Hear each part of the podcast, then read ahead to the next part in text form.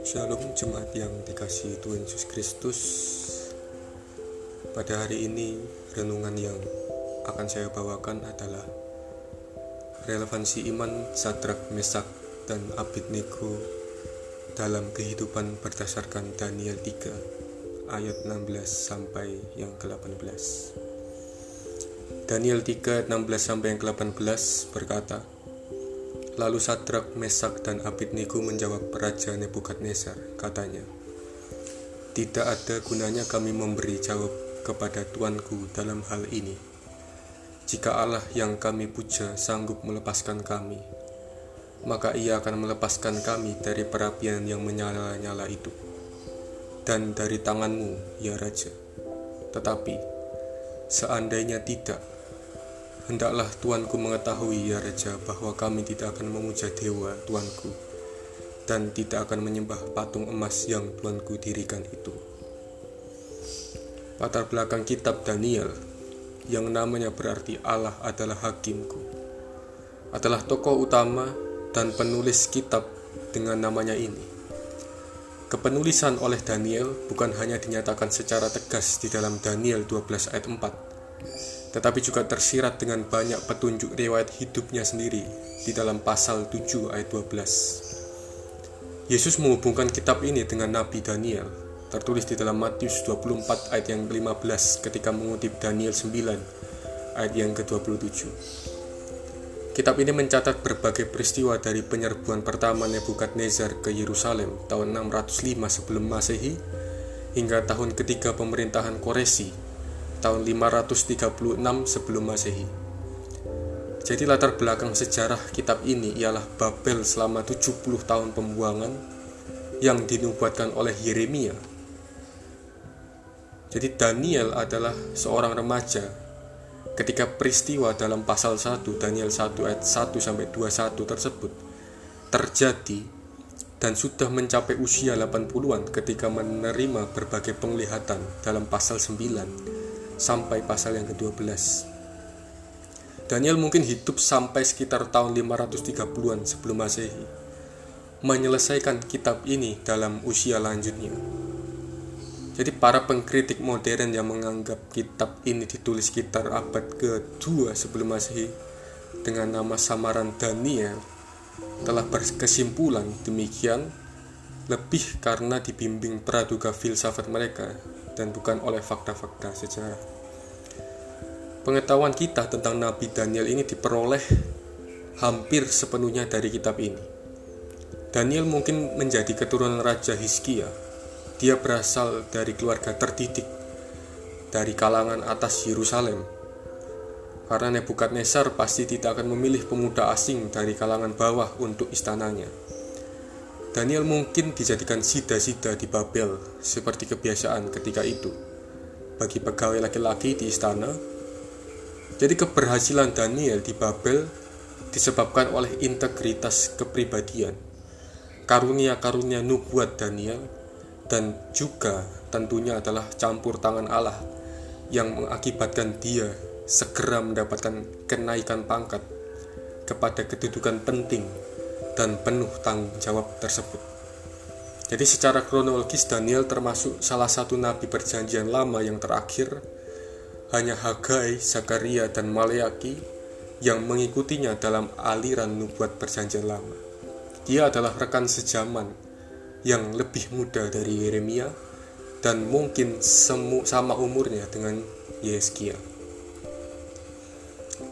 Problematika yang terjadi adalah patung emas dan perapian yang menyala-nyala seperti konteks bacaan hari ini di dalam Daniel pasal yang ketiga. Problematika yang terjadi adalah ketika Raja Nebukadnezar membuat sebuah patung emas yang didirikan di dataran Dura di wilayah Babel.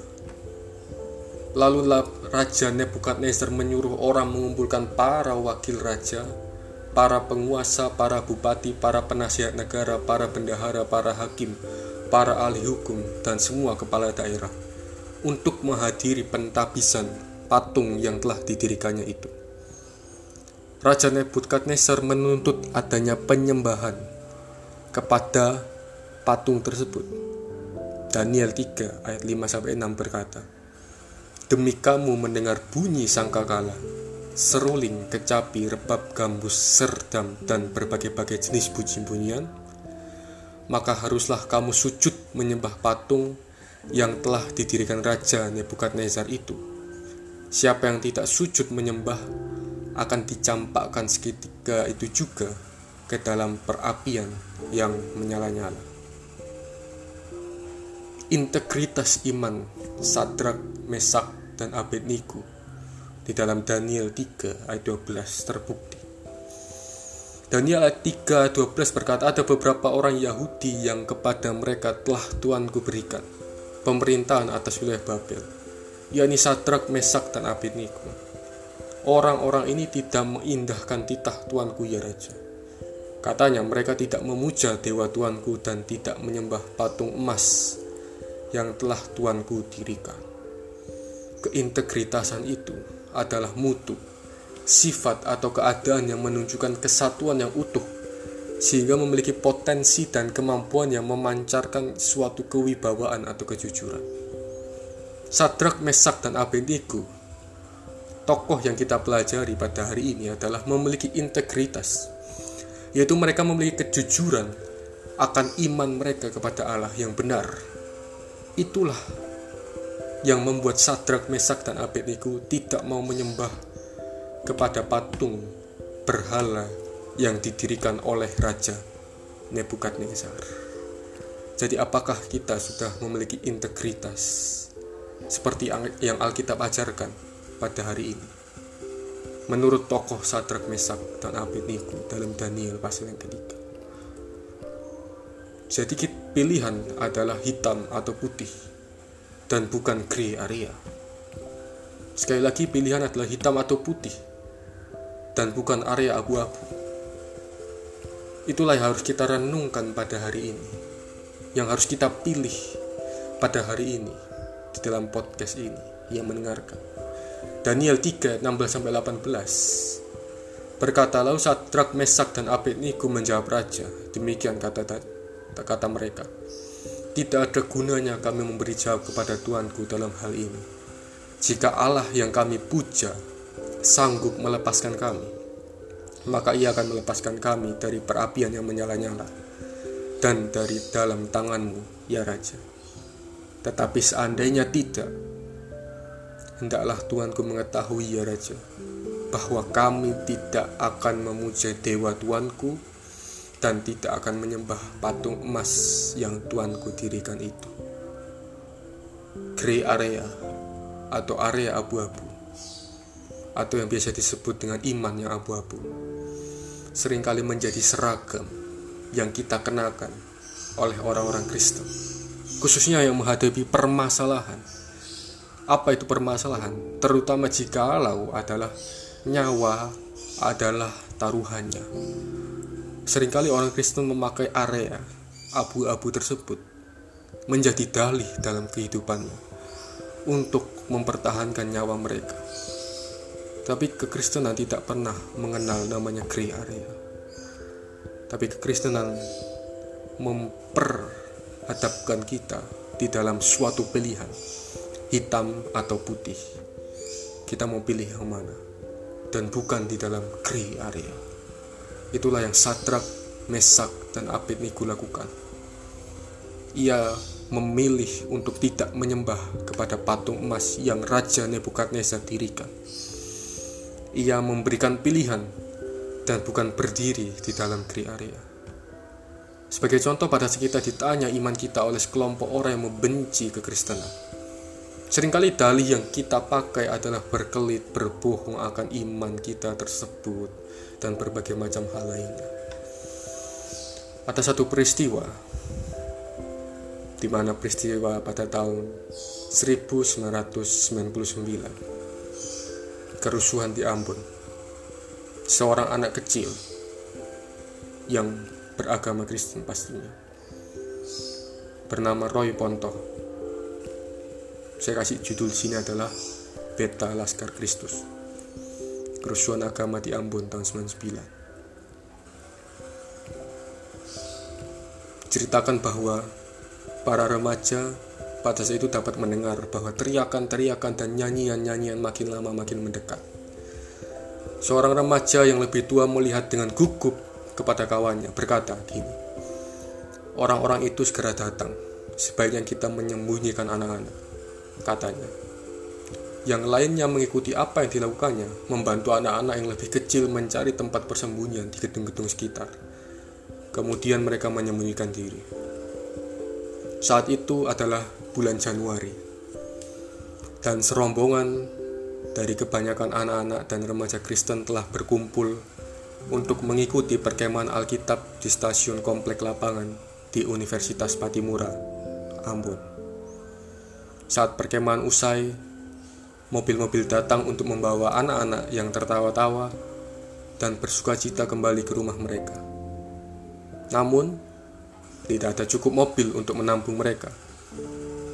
Meki, Sain Yakit, dan tiga orang Kristen lainnya telah pergi ke desa Wakal untuk mencoba menyewa transportasi tambahan untuk membawa yang lainnya pulang.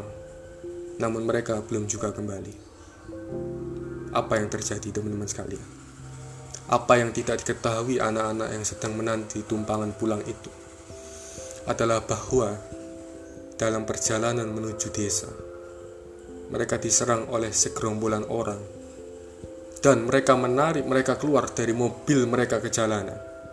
Maggie dan salah seorang lainnya ditikam hingga mati.